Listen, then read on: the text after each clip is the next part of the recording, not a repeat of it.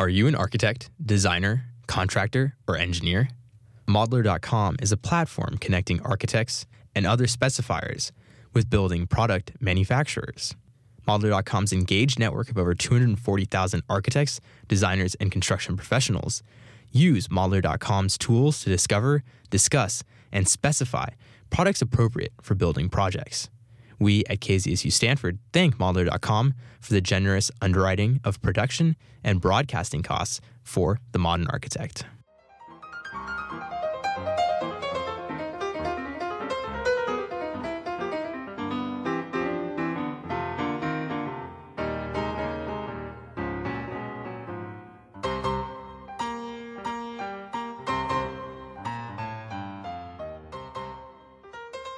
K Z S U, Stanford University's F M radio station, broadcasting across the Bay Area on ninety point one F M and across the world at K Z S U dot org. From the campus of Stanford University, this is the Modern Architect radio show and podcast, featuring one-on-one interviews with renowned and cutting-edge architects, influencers, and sustainability leaders. The show and podcast will inform, educate, and illuminate the transformation, joy, and inspiration architecture brings to our cities, our communities, and lives. Hosted by architecture aficionado and principal of Accurate, Tom Dioro. Thank you, Charlotte. For our guest today, let's welcome Todd Jersey. Todd Jersey Architecture is one of the nation's leading sustainable design firms, and uh, his staff has been leaders in the field of earth-friendly design since nineteen eighty-nine.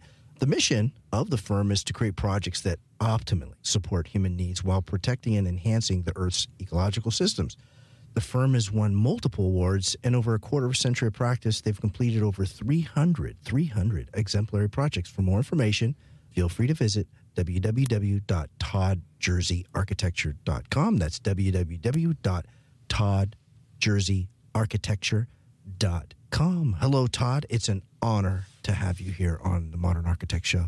Thank you, Tom. It's great to be here. Oh, we had a great time even before we got on the show. Let's start it. Well, we talked about this. You got to, in life and a lot of things you do, you got to roll that dice. And you can't just wait for it to kind of go the way you want to. You got to kind of blow on those dice. You really do, Tom. One of the things I, I'm constantly preaching to whoever will listen is take initiative. Take initiative. Take initiative. Don't just wait for the your boss or your teacher. And break the rules. I'm big on taking initiative, breaking the rules, trying to follow the intent of the law without being constrained so mightily by the letter of the law. And in architecture practice, the architects out there know really how important that is. Super. Yeah, the code is massive. Uh, regulations are huge. We have to find ways to create safe buildings and be creative in meeting the code so we don't break our budget and we don't spoil the earth. Yeah, with sure. using overwrought, you know, construction systems to meet code. But that's one of the things that I work hard on is doing my research. And, you know, if you're passionate about something, then you take initiative and you, you do your research, and that informs your practice. I love it. What was your inspiration for that mindset, that way of being, so to speak? If you can go back as far as you can recall, mm-hmm. what, what what may have, either what may not have been, as, you know, singularly galvanizing, but what inspired that sort of um, mantra? Hmm, that's a good question. That what comes to mind is when I was a kid, I was thinking, maybe I was seventh grade, I started to pick up trash off of the streets. I didn't like it. Okay. So there was a natural tendency for me to protect the earth. I don't know where that came from. I love it. I was born with it, but it's a very simple act of initiative. I'm not waiting for, I didn't call somebody, and I didn't wait for a neighbor to do it, and I didn't think it was right or wrong. I just, to do it, I just did it. So I started doing simple acts of earth care as a very young person. Right around that same time I was... This is seventh grade around? Yeah. Okay. Right around the same time I was active politically, I would go down to the Bobby I, Kennedy... In the seventh grade? Yeah, so I'd go down Whoa. to the Bobby Kennedy headquarters, get a whole bunch of posters and then bumper stickers, and I would stick them over the top of the McCarthy bumper stickers. so so you see, I didn't really ask for permission. So I am a little bit out. My, yeah. my wife says you definitely color outside the, the lines, outside the box. Oh, that's okay. So that, that simple act of initiative that you say, I, that that could be an actual show itself. a simple it'd be a crucial show. As I got later on in my life, I started when I started reading in college, I started reading Buckminster Fuller, the Bucky. great yeah. the great Bucky Fuller. He he speaks about human initiative as the greatest force for positive change. So it, it gave me words to put to something I was I was prone to do it. But in taking initiative for you young people, you professionals, anybody, that will serve you so well in your life and in your career. One of our signature projects is the restoration of the Richmond Plunge, oh. which is a historic swimming pool, Point Richmond, California, right up the road. Well, let's say financially, socially, fiscally, and socially challenged city. I found that they had this wonderful swimming pool that I hadn't even known about that was closed. Uh, it needed a whole bunch of repairs. It had hollow clay tile walls, which are ah. not which are yeah. not known to be strong, especially in any kind of lateral yeah. earthquake event. They're incredibly weak. And I found that this thing was closed, and I called the city. So I took initiative. And I said, what is going on with this swimming pool? And they said, well, we hired an architecture firm to do a study on how, you know, what would be required to reopen the pool. And that study is on, this is, I was talking to the assistant city mm-hmm. manager, I said, the study is on my desk. Would you like to come see it? Because we can't afford it. So the pool was closed for five years. The study was sitting, I think the study was a couple of years old by the time I went and looked at it, went over, met with the assistant city manager, a guy named Rich McCoy. I sat down with him for fifteen minutes, asked him if I could take the study, went home, looked at it, started thinking, and Rich let me into the building, and I called my structural engineer, and we looked at it, and I saw that they were doing a lot of things structurally that was costing, adding a whole lot of weight to the building. Those of you who are in design know what shotcrete is. They were adding concrete oh. to the building. So when you add oh. concrete to the building, you add what's called a seismic load. You add more weight up in the air, which the building then has to support. The foundations have to support. So that meant doubling the size of the existing foundations. And that's one of probably five examples. That was the most dramatic example of kind of a, a silly idea that was costing.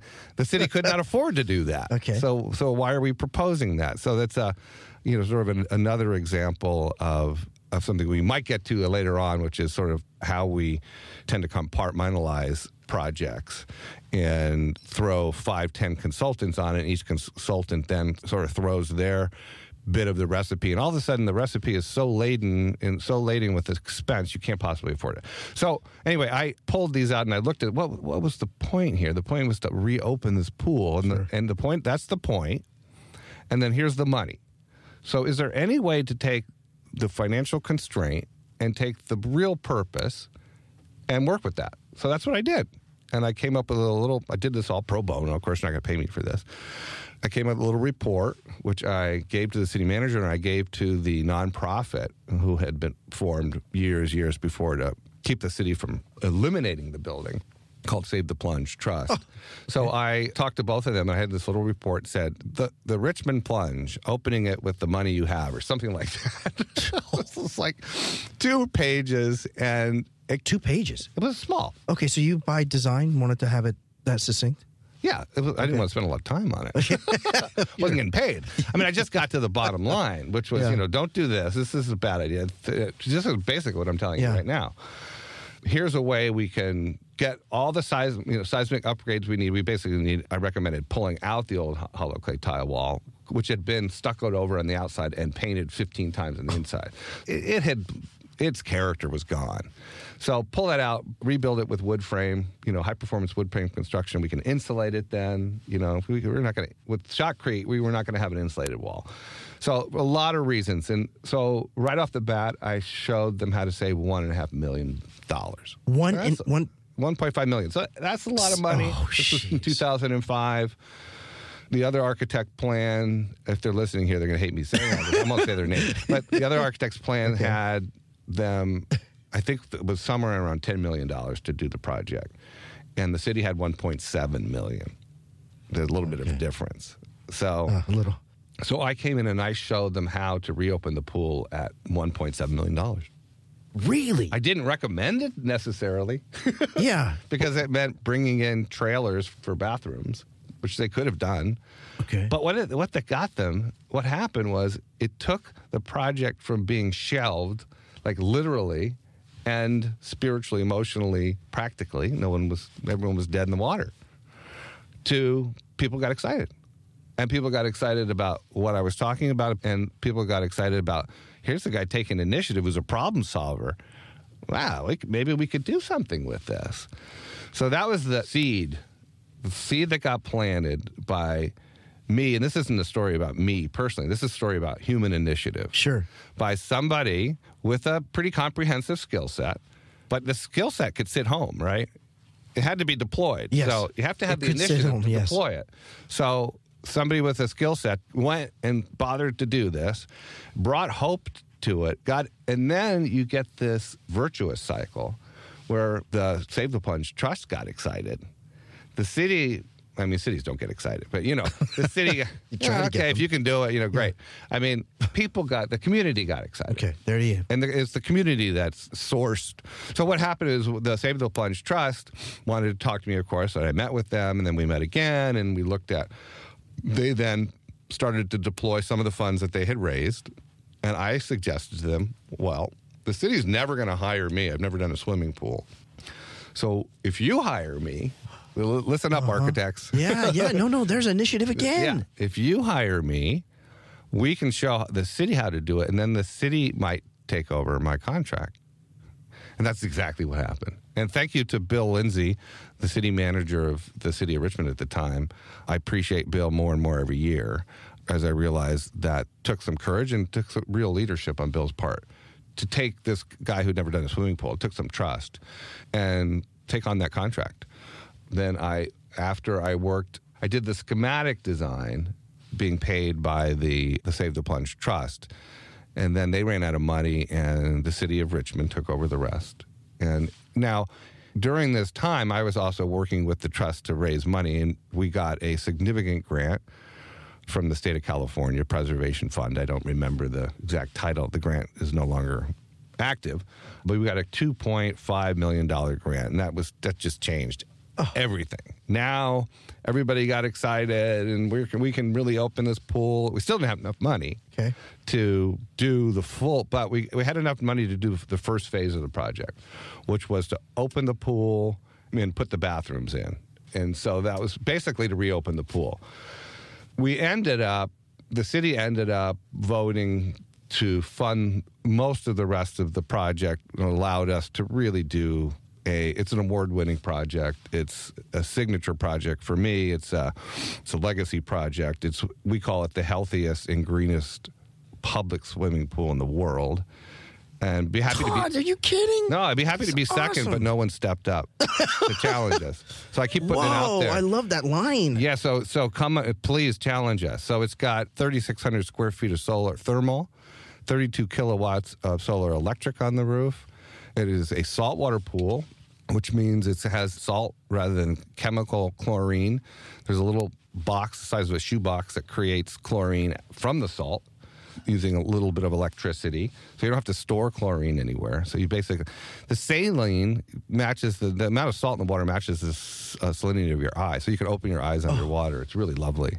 And they don't sting. Oh. It's actually the saline difference, not the chlorine.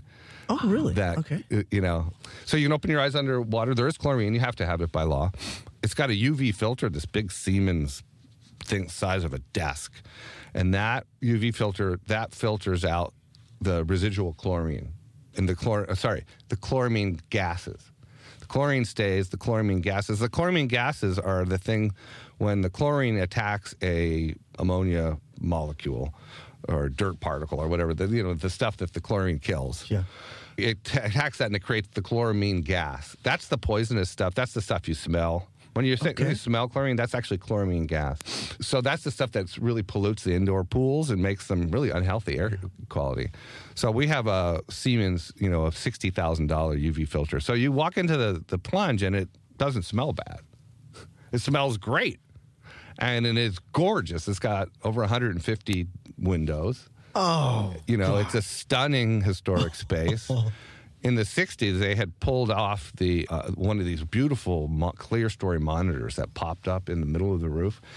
you know, the windows were shot in the sixties. So the pool opened in originally nineteen twenties. By the sixties, those windows were shot. So the city at that time just pulled the whole gizmo off and plywooded it over. So it took away some sixty-plus operable windows and took really, really hurt the building. We rebuilt that thing. Uh-huh. So that was what, you know, that was one. I, I that was where this extra money was really important to really do it right. So we rebuilt this monitor. It's got so many wonderful features. You have, you ha- it's a, it's really a, for architects and for preservationists and for swimmers, it's a project worth worth seeing. But it started with initiative. Initiative. Yes, awesome. Let's get back to that when we return. You're listening to The Modern Architect, K Z S U ninety point one F M, Stanford. Just Yell Fire is a nonprofit organization that has grown to reach one point five million girls and young women across more than sixty countries. Founded by a fourteen-year-old girl in two thousand six, Just Yell Fire today offers a variety of programs that empowers teens and college women with danger awareness, avoidance information, a dating bill of rights, and even self-defense techniques. To learn more or donate, visit just yell fire dot com. We're talking today with Todd Jersey.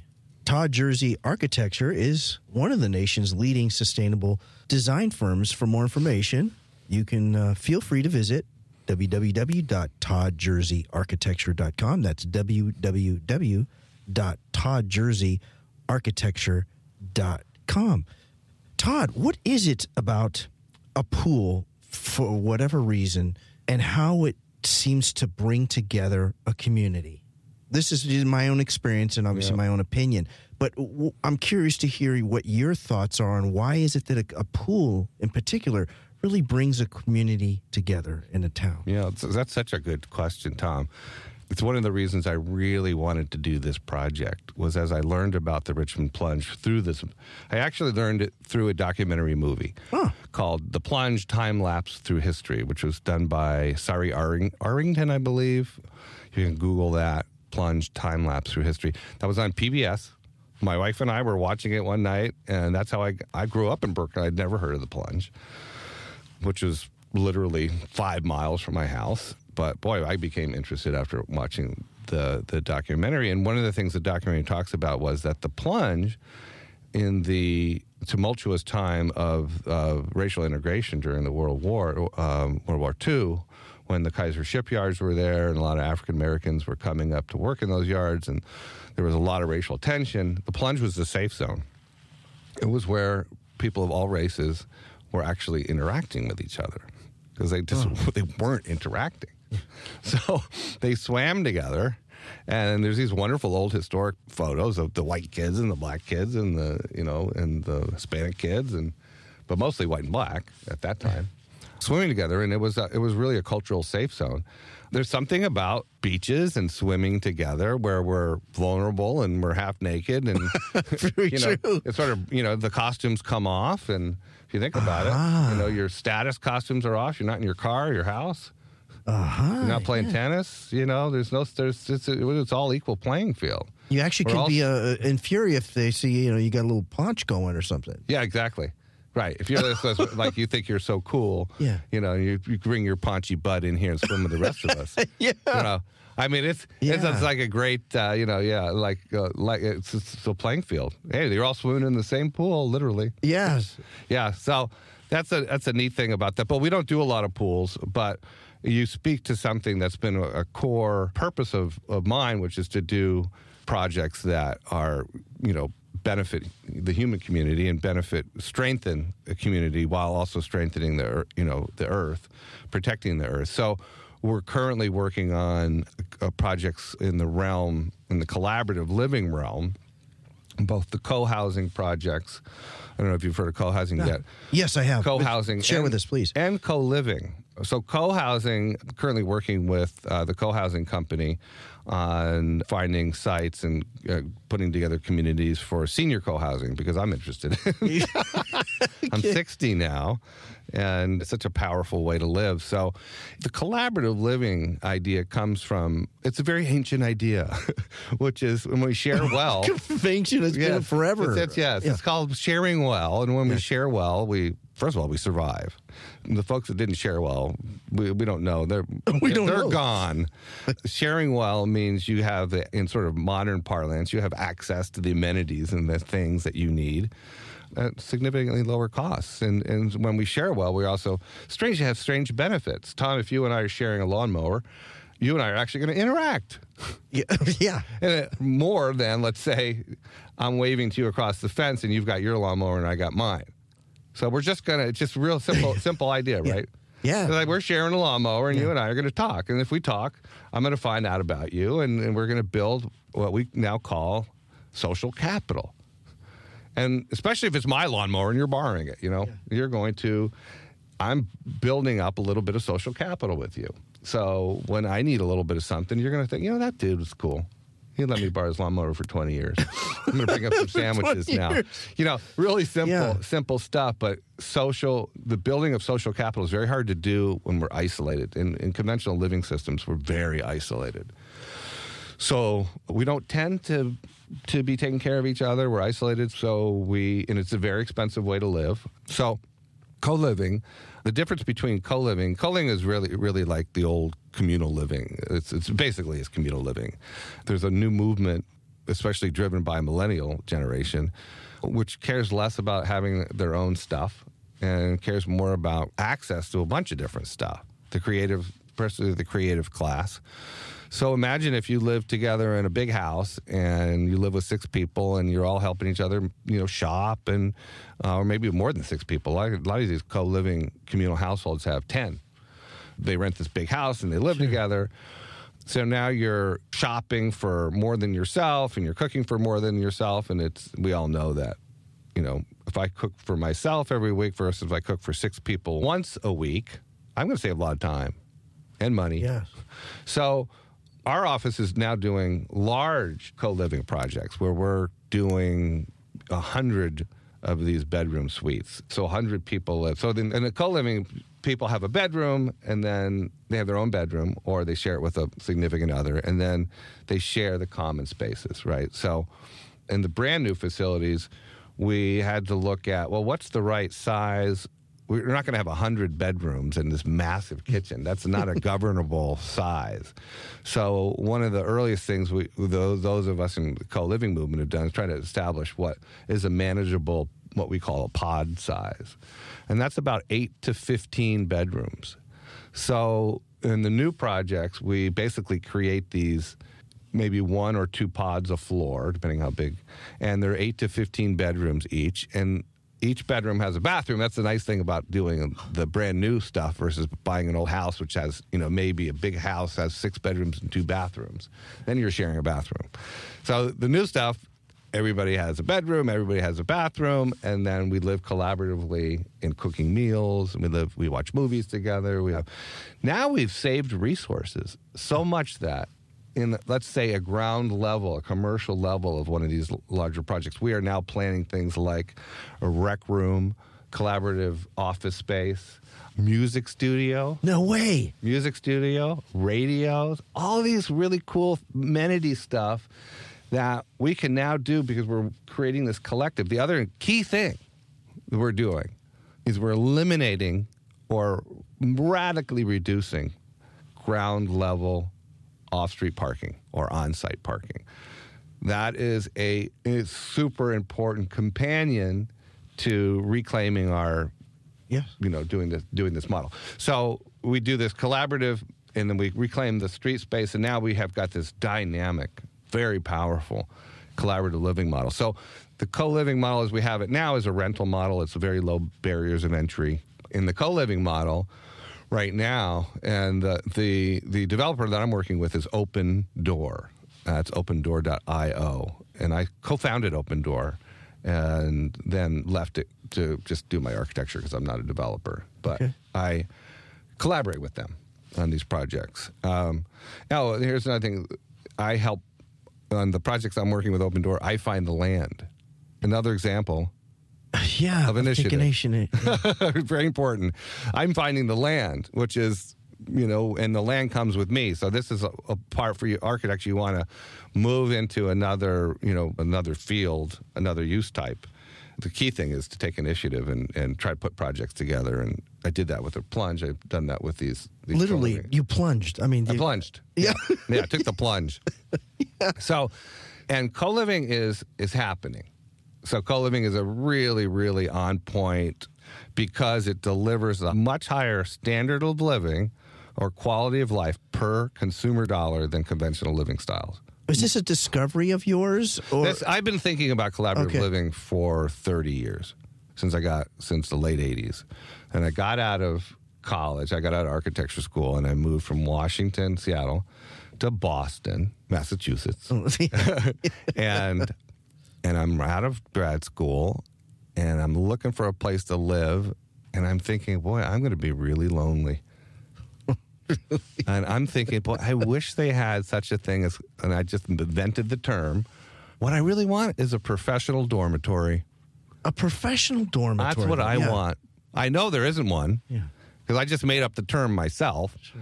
But I could, I want my own bedroom and bath, but I want to eat with people.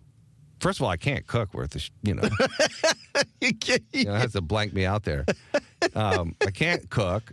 And I'm too lonely, and I'm working at a firm with, you know, seventy percent of the people are too old and they're married. You know, this is not a fun firm. This is an architecture firm in Cambridge, Mass. It does schools, you know, super boring people.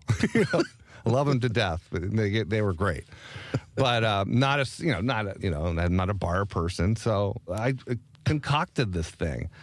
And thought about it and planned for it for, for years. And then when the, when Bush tried to ruin the world and the economy went in the skids in two thousand seven, uh, for, and architects were, you know, was dying on the vine, I just decided to take that downtime and create this this thing.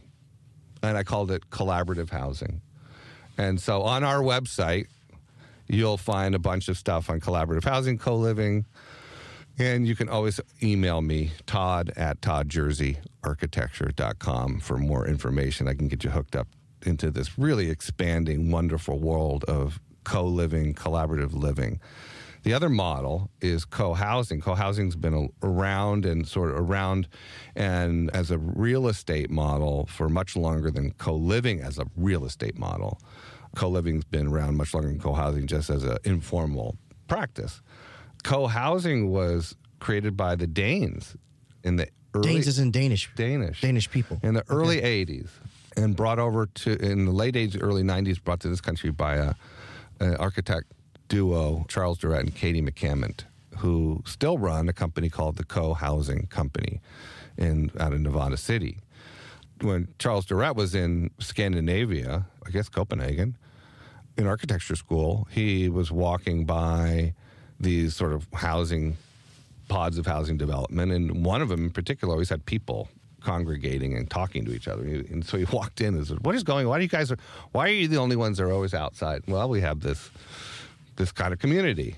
And we all got together and thought, why don't we share more? And it was a very, very just organic thing. And they ended up buying one of the houses that was for sale in this compound. And they turned that into a community house. So they all got together and did this, and it's a very dynamic, wonderful way of sharing. So the co-housing model, it's really a condominium ownership model, if you think about it, in the U S. And so people can own their own unit, and they have a kitchen, and they can be fully independent. But they also, own, like a condo model, they own part of a community house, and then they can eat together. So it's a very dynamic and wonderful model. Excellent. This is The Modern Architect on K Z S U Stanford, ninety point one F M.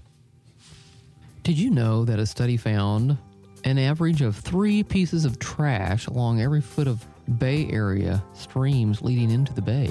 The trash you drop in the street can end up in the San Francisco Bay or the ocean, where it can kill wildlife, such as seals, seabirds, and turtles. Join with more than fifty thousand Save the Bay supporters, advocates, and volunteers to protect our bay and make it cleaner and healthier for people and wildlife. Please visit Save S F Bay dot org. We're talking today with Todd Jersey.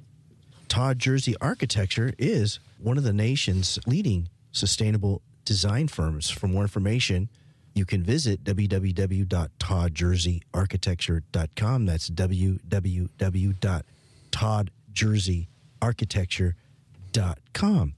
Todd, the loneliness. Most people, at least from the research I've done and discovered, that's kind of what they suffer, you know, whether it's physical yeah. ailments, emotional ailments, is yeah. that loneliness. This is addressing it at a very tangible, tactical level. What's your thoughts yeah. on that? Maybe you disagree or no? Okay, that, that's a, that's I think the source. That's the problem that needed to be solved, right? Was people realizing? I think you know, tangentially, loneliness and stress, which is we're stressing out trying to get our needs met in this society that says you got to own everything, Tom. You can't have any of my stuff. You know, good luck. In fact, I'm going to put a fence up, so you know, and, a, and an alarm system and all that stuff keep you from even touching any of my stuff. You can go get your own stuff, and so you know, then we're isolated, you know, and then we're a, a source we're over consuming resources. There's resources, and then that which leads to uh, what we just heard about, which is litter every three pieces of litter every every foot along our streams. By the way, tangentially, I still clean up beaches. I still am picking up trash. There's actually a uh, app called Litterati, which I now use, and you can take a picture of your trash. And, oh no! And really? yeah, so they want to get to the, they want to put pressure on the companies that are making the stuff. But anyway, that's that's a real tangent.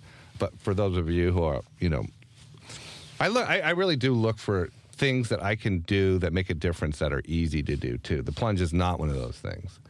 So I do a lot of native plant restoration and things like that. I am, I am a real, I'm the real deal. I'm a real ecologist. I yeah. really care deeply about. Yeah, share with us how you yeah. got into being that. Obviously, it sounds like it, it yeah. happened before you even credentialed as an architect. Oh, it did. Yeah. So, and, and I love the the conversation about loneliness. So I I do want to sort of earmark and say that was that was a brilliant sort of piece of observation and and a really important point. And what our conventional way of our conventional real estate system manufactures loneliness. Oh.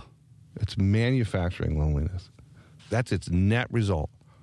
So we really, when we talk about collaborative living and co-housing, these things are, these things are not just nice things to do for some liberal arch, Berkeley architect. okay, yeah. Right? These are really crucial, yeah. crucial things, and and the, we're everybody's ready for it. I mean, cr- across the political spectrum, we're dying of isolation. We're dying of loneliness. We know from studies in addiction and mental health that all of that stuff thrives in isolation. It thrives. So now we have a whole, you know, a whole uh, medical system that thrives on people getting sick and providing, you know, pharmaceuticals. And so it's, you know, if you want to do a deep dive into it, there's a lot there. The important thing is that we have some models that are not just emerging, that have emerged, that especially in the co-living model, because that's that's one where, for instance, partners in, in, of mine and I have started a nonprofit initiative through Housing Consortium of the East Bay to provide a co-living model based model for affordable housing for young adults. Our mission is to create high quality life for young adults at a price point which a minimum wage job will offer them. So with some savings. And living in the Bay Area. And in the Bay Area, in Berkeley. Share with us. This is outstanding. Palo Alto. Oh. Yeah. Yeah, so so what we do is oh, maybe more East Palo Alto than Palo Alto, but we we're really in it, it's really in its infancy, but we have I'll just give you some specifics. Sure. We we have a piece of land in Richmond, in downtown Richmond, which is, you know, it's not downtown Palo Alto, but we have a piece of land which fits our pod size. Remember we talked about, mm-hmm. about twelve bedrooms. So I can get fifteen bedrooms on each floor. This is a fifty-six hundred square foot lot.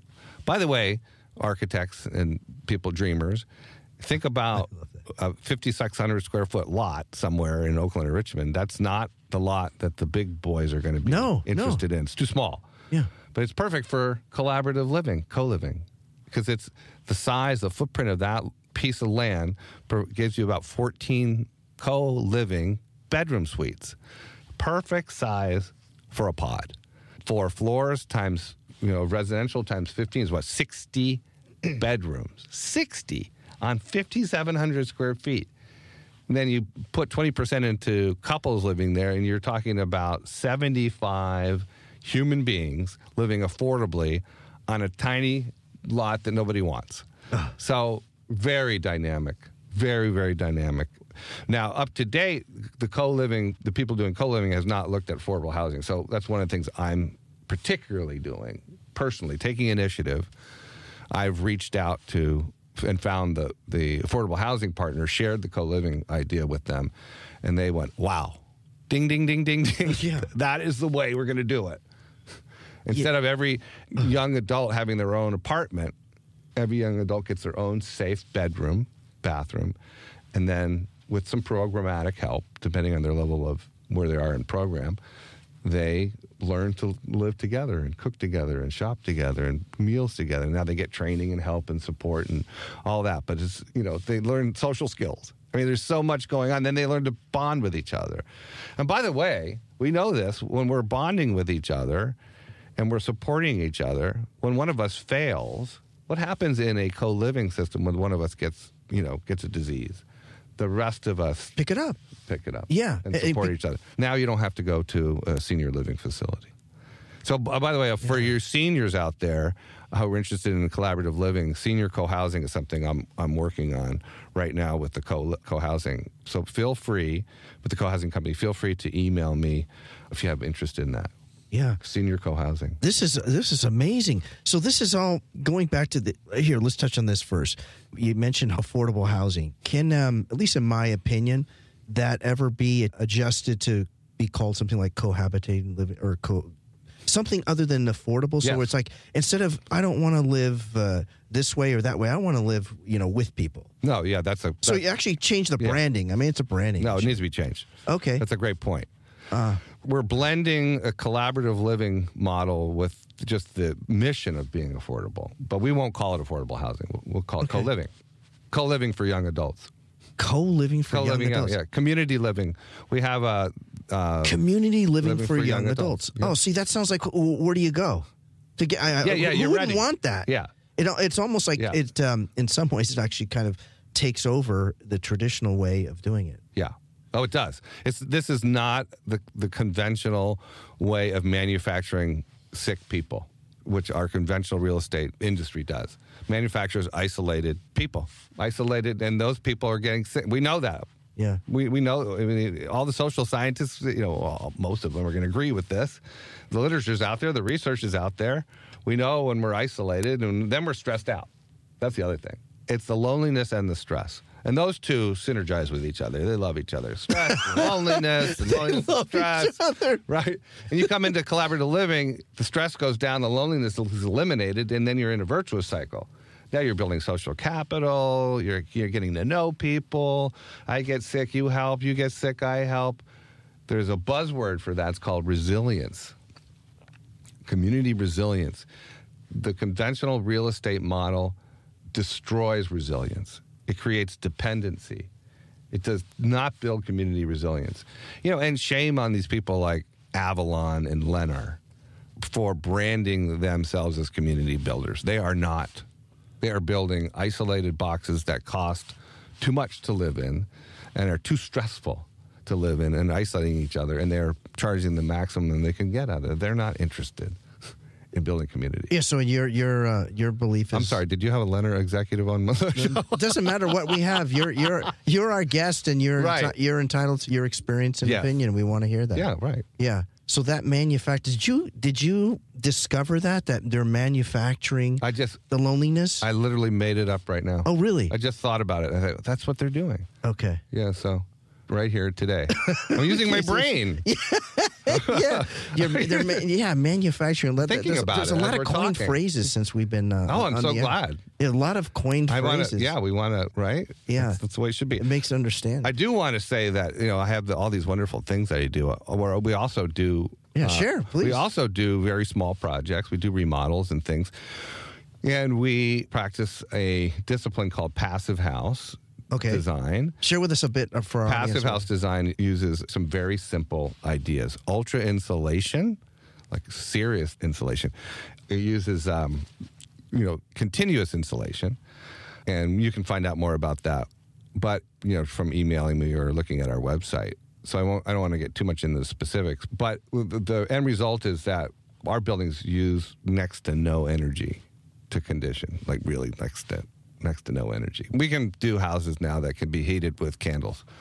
Uh, yeah, I mean, it's, it's a very, oh, oh, and the other important part is you use a, a thing called heat recovery ventilation or energy okay. recovery ventilation. So those, combining those those things, and what the energy recovery ventilation does is it's, it, it brings in fresh air without losing the heat or the coolth, C O O L T H.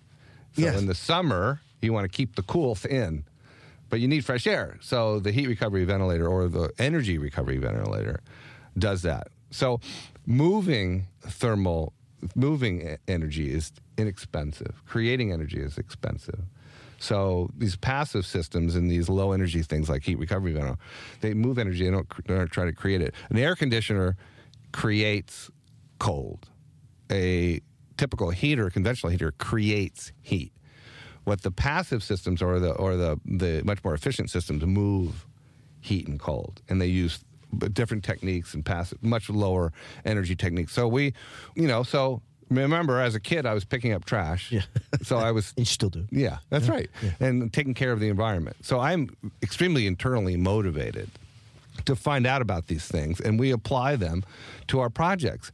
Now, here's the other t- takeaway I want people to know, everybody, uh, including the architects, is that we do not believe, and from experience have shown, that we can achieve a the highest level of energy savings and sustainable designs, the application of sustainable strategies, materials, and systems, methods, at no or less cost than conventional. That's really, oh. really crucial. But I'll give you a simple example that we're right over in Milpitas. I'm working with a condo association that has all kinds of problems from from a sixty-year-old building that was built inexpensively and using conventional, a k a bad ideas. Yeah. And the developer, or not developer, the builder hired us, and the builder did what he always does and brought in consultants and people yeah. to look at solving some of the problems. I'll give you one example that the buildings, the the rainwater comes off, goes down a downspout and sort of sits around the buildings because they don't drain well. They don't have what we call positive drainage, and that's when the water moves away from the building. They have what's called negative drainage, where the, the land is sort of tipped towards the building and it ponds up. So they brought in a standard conventional you know, landscape contractor, and they gave him a bid for to put all of those. There's a hundred and something buildings, so there's times four, there's four hundred or something downspouts, downspouts, and to put all of those downspouts into a pipe and route it to some area that they said, we'll have to find it on site somewhere, right? So I looked at this bid, six hundred thousand dollars.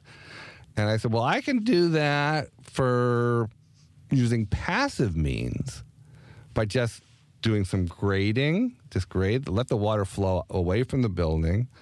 And they also wanted to remove the lawn because the lawn is, they're spending somewhere about three hundred thousand dollars a year on a water bill. This is a low-income condo project. So we're going to remove the lawn. So we're doing all these low-tech, sort of passive, smart, passive ways of handling problems. So instead of using a bulldozer to, to remove all this lawn, we're going to use a technique that's called sheet mulching. Basically, you put cardboard down on top of the lawn, then put rocks on the cardboard. The cardboard then drowns and burns up the existing lawn, even the seeds. And then in three years when the cardboard is composted, then you can also poke holes in the cardboard and put plants in. So you don't have to dig up the lawn. The lawn is basically composting in place. It's called sheet mulching, and it was a brilliant creation of the people in the permaculture, ecological design movement. So I was telling, I'm telling my client, the builder, we could probably save two hundred grand on this simple ecological method. And I was like, you know, and I thought, and I said to him, you know, all this hippie crap that I learned, that doing ecological stuff, yeah. this is saving lots of money. Yeah. So one of the, I did, our firm did the first uh, LEED Gold hotel in the world. And it's up in uh, American Canyon. And we also did the first silver, LEED Silver hotel in the world. And it, that is up in Shasta County, up in Anderson, California. The Anderson Hotel was the first project where I realized the power of ecological design and thinking in terms of the financial, the return on investment. Okay, there you go. Yeah. the financial power. Because I was always looking away, because I I'll, I don't care about spending their money. You know, if it's saving the earth, I spend as much money as I can. But they do. So I had to figure out ways to get the stuff that I wanted to see in it, and without, you know, that they could afford. Then I know it's duplicatable.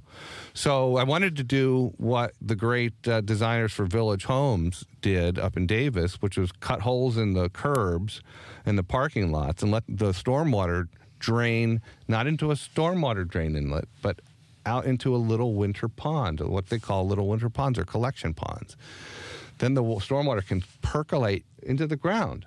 And that's actually how the earth stores water. Ugh.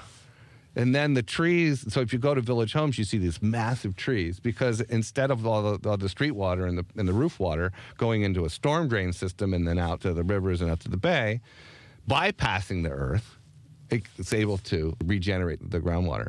So we did that.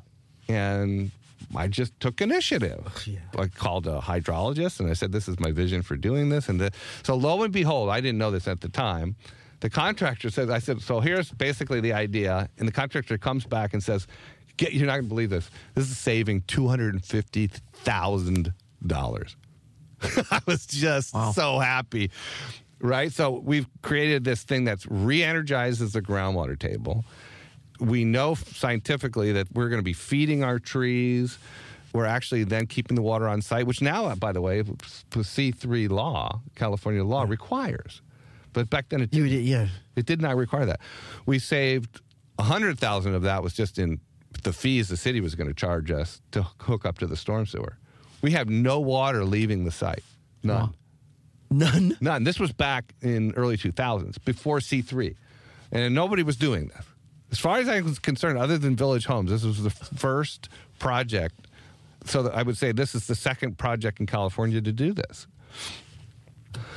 So it was such an inspiring thing. And so that, and the Milpitas story is sort of the current version of study ecology, learn, you know, motivate yourself, take initiative to learn, learn, learn, take permaculture classes, read books on this, read books on rainwater harvesting and earth care, know what soils are, know what this, what this earth is literally made of, know about sun and wind and soil and geology. That will inform your best practices. That also, by the way, make your buildings much more beautiful. Yeah. And amazingly, you will show your clients how to save money oh. by going green. That's excellent. This is The Modern Architect, K Z S U Stanford, ninety point one F M. Everyone deserves equal access to housing. Discrimination in housing based on your race, national origin, disability, age, marital status, sexual orientation, or because you have children is illegal. To report housing discrimination, call ECHO Housing. That's E C H O Housing. Fair housing counselors will inform you of your rights and help you take action. ECHO Housing has offices throughout the East Bay and in Palo Alto. To get help or donate, call one eight five five ask echo, toll-free. That would be A S K E C H O. We're talking today with Todd Jersey. Todd Jersey Architecture is one of the nation's leading sustainable design firms, and you can find out more information at w w w dot todd jersey architecture dot com. That's w w w dot todd jersey architecture dot com. Dot com. Todd, how much do you feel this curiosity play in not just your practice, but just in, uh, you know, personal growth? Another great question, Tom, because as I look deeper into the idea of initiative, and my staff is all going to laugh when they listen to this because okay. I keep preaching this. Curiosity is actually the source of initiative. First, you have to be curious. So curiosity is something that, unfortunately, you know, our factory model of education sort of drills out of us. So, you know, we have to stay in this box and, and you have to, you know, learn all this, memorize all the stuff to pass tests. And we have to, unfortunately, we're manufacturing, you know, more loneliness. Loneliness. Yeah. Yeah, we're manufacturing lonely, stressed out kids and that have lost their curiosity. And if you lose your curiosity, then lots of stuff drops off with it, including a quest for an imaginative quest, ability to envision things, And then if you don't have that, then it's going to be hard to take initiative on anything. Yes, for sure. You're not really thinking of anything. Yeah. Right. Well, what's your take on this? I've asked you several times and several, occasionally actually, if there's more importance or value or curiosity for discovery or creativity. Which one? There's no, I don't think there's a right or wrong answer. I'm just curious as to what your take is on creativity yeah. or discovery. Which one do you think that you uh, you kind of uh, value more, if even one more? Discovery. Really? Yeah, I don't think even think about creativity. Awesome. Share not with even, us. It's right not now. Even a word I would even, I hardly ever use. I love it. Share why. Because I don't think it's, it's, it's overrated. What does that mean? I can tell you what discovery means. You know, turning a rock over and looking what's there. Observation, I can tell you what that is. Yeah. I can tell you what curiosity is. I can tell you what initiative is, but I cannot tell you what creativity is. Yeah. What the, what does that mean? It's just, it's meaningless to me. It's not where I, it's not where I dwell. I don't dwell in a lot of areas most, most architects, frankly, dwell in. I do remember going to my first architecture office, my first job, and thinking this is the most uncreative place I've ever been. Oh, wow. That's incredible. Yeah. Yeah, that was amazing. It was really, really depressing. I thought, boy, they're so formulaic. And I'm trying to come up with these. As you can see, I'm sort of a barn, little bit of a barn burner personality. And I thought, boy, they're trying to squelch me. You know, I yeah. was sort of taking it personally, but I wouldn't, it wasn't really personal. It was just I wanted, I wanted to have more fun, you know. But I'll give you an example, and, you know, students out there, this is another, I think, an important lesson is to be bold. Be bold with your peers. Be bold with your with your bosses. Don't be afraid. I remember I was designing, uh, I was part of a team early on in my in my first year right out of graduate school. I was part of a team designing the school. So this wonderful firm in um, Cambridge, Mass., and I would look at, I was supposed to design the auditorium, which I was happy to design the auditorium, but I, then I looked at the rest of the design and it didn't fit. It wasn't very good. So I would go home on my own hours and design the whole school. Did you really? So what's that an example of, Tom? Yeah. Oh, initiative again. Thank you, Tom. Ding, ding, ding. Yeah. So I took initiative. Yeah. And and then I came, I remember sheepishly coming into my boss's office and say, you know, you didn't you didn't ask me to do this. You didn't, you're not paying me to do this, but here it is. Here's what I think we should do. And he comes back two days later and say, that's what we're going to do.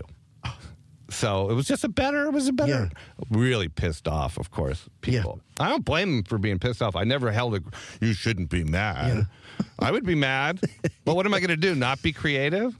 So, you know, yeah, that's what I'm supposed to be doing. You should have been doing this. I mean, it's not my fault yeah. that you didn't do what I'm doing. And so they gave me the job to do. And then they put me on another project, which, because it wasn't working. The team, the, the team, base, they basically fired me from the job. They took the design and then put me over in this other project.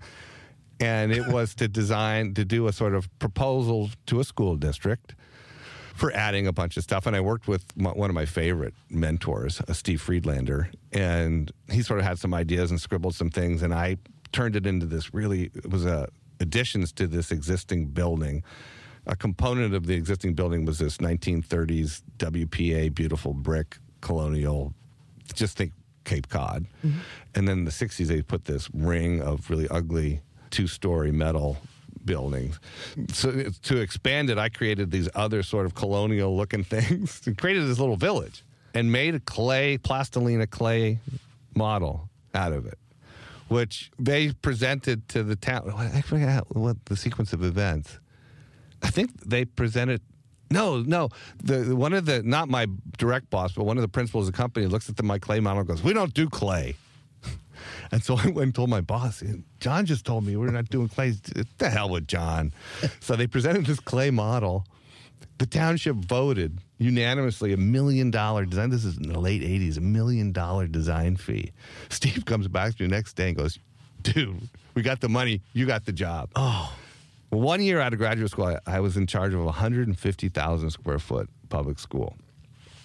I was so happy, you know, and, you know, so I had taken this initiative. No, nobody else in the firm was doing the clay, but it, to me, it was a no brainer. It was so, so such a, a, a wonderful medium. We were, we were using it yeah. in college. Why couldn't we use it in, professionally? right?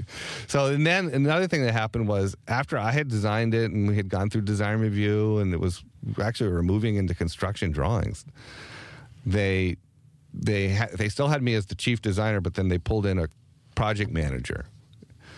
And the project manager sat down with me, just like Tom and I are here in this, in this room, and the project manager looked at me and said, "Todd, it's time for you to get off your high horse." No way. Yeah, that's what he said. I was like, high horse. I said, "Chuck, yeah. I have no intention of getting off my high horse." I have no intention, yeah. Well, I knew I I knew I had produced great yeah. results for the firm. Yeah. And I said, "You could come on with me." Yeah. But that was a really a wonderful moment in my life. You ought to keep it. And I can, I can see it resonates. Isn't it great? This, yeah, it is. It's like such a, I don't know how I came up with that. You know, it's like I have no intention and come on up with me. Yeah. And you know what? He's nothing. Oh, he's such a dork. That's, such a, that's beautiful. But isn't that great? But so, yeah. you know, it's a, it's on our website. It's called Nauset Regional Middle School. It's in Orleans. It won national awards for integrating existing buildings with new buildings. The kids love it. When I went and visited a, year, a couple of years later, I remember one kid, I'm taking pictures and kids going, "Ah, you like our beautiful school?" Oh. That's one of the best moments of my career. That's great. You know, just so, so neat. Yeah. Todd, it's been wonderful having you. Thank Thanks. you very much. Thanks, I hope Tom. you consider coming back again. Of course I would. Yeah, thank you very much. You've been listening to The Modern Architect. I'm Tom DiOrio. Our guest today has been Todd Jersey. Todd Jersey Architecture is one of the nation's leading sustainable design firms, and uh, the staff has been leaders in the field of earth-friendly design since uh, nineteen eighty-nine. Their mission is to create projects and optimally support human needs while protecting and enhancing the Earth's ecological systems. And the firm has won multiple awards in a quarter of a century of practice. Ththey've completed over three hundred, three hundred exemplary projects. For more information, feel free to visit w w w dot todd jersey architecture dot com. That's w w w dot todd jersey architecture dot com. Join us again next time when we welcome another outstanding architect, engineer, influencer, or civic leader committed to positive and sustainable cities, communities, and lives. The Modern Architect is recorded at Stanford University Studios in Stanford, California, and on location in California, and is a production of K Z S U Radio. Today, the recording engineer is Charlotte M. Thornton, chief engineer Mark Lawrence, and assisted by Akshay Hyagi. And the executive producer and host of The Modern Architect is Tom DiOrio. If you wish to contact us, our email address is interviews at k z s u stanford dot stanford dot e d u. And again, that's interviews with an S at k z s u dot stanford dot e d u.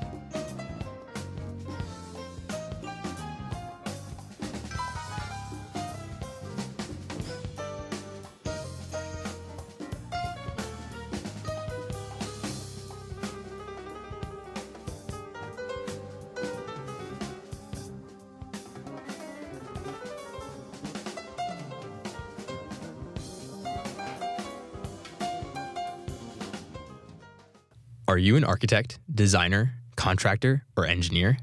Modeler dot com is a platform connecting architects and other specifiers with building product manufacturers.